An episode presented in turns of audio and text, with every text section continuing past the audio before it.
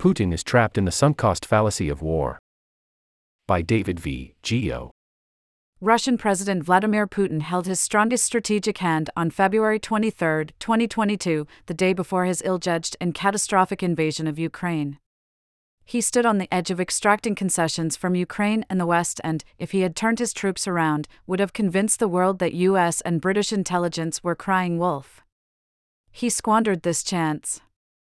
Since then, he has lost a significant portion of his military forces, called Russian martial prowess into question, and become a pariah, at least in the West. His partial and stealth mobilizations and crackdowns on dissent have set what remained of Russian civil society back years. Ukraine never posed a danger to Russia, and Putin's invasion was predicated on his own imperial ambitions and distorted view of history. Every day the war drags on, sees more Russians dead, and costs tens of millions of dollars.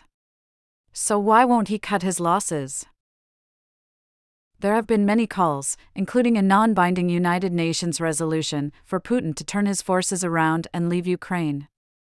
There may have been a time for that, perhaps when his initial conquest of Kiev failed to materialize.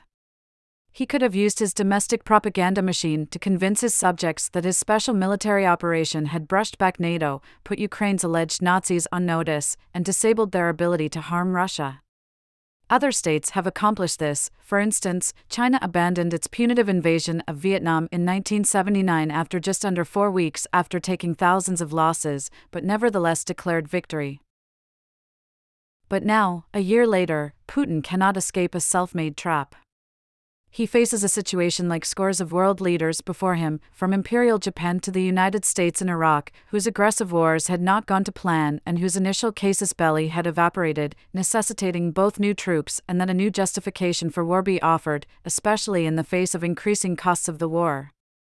The sunk cost fallacy, the human tendency to rationalize commitment in the face of failure rather than cutting losses, applies powerfully to war.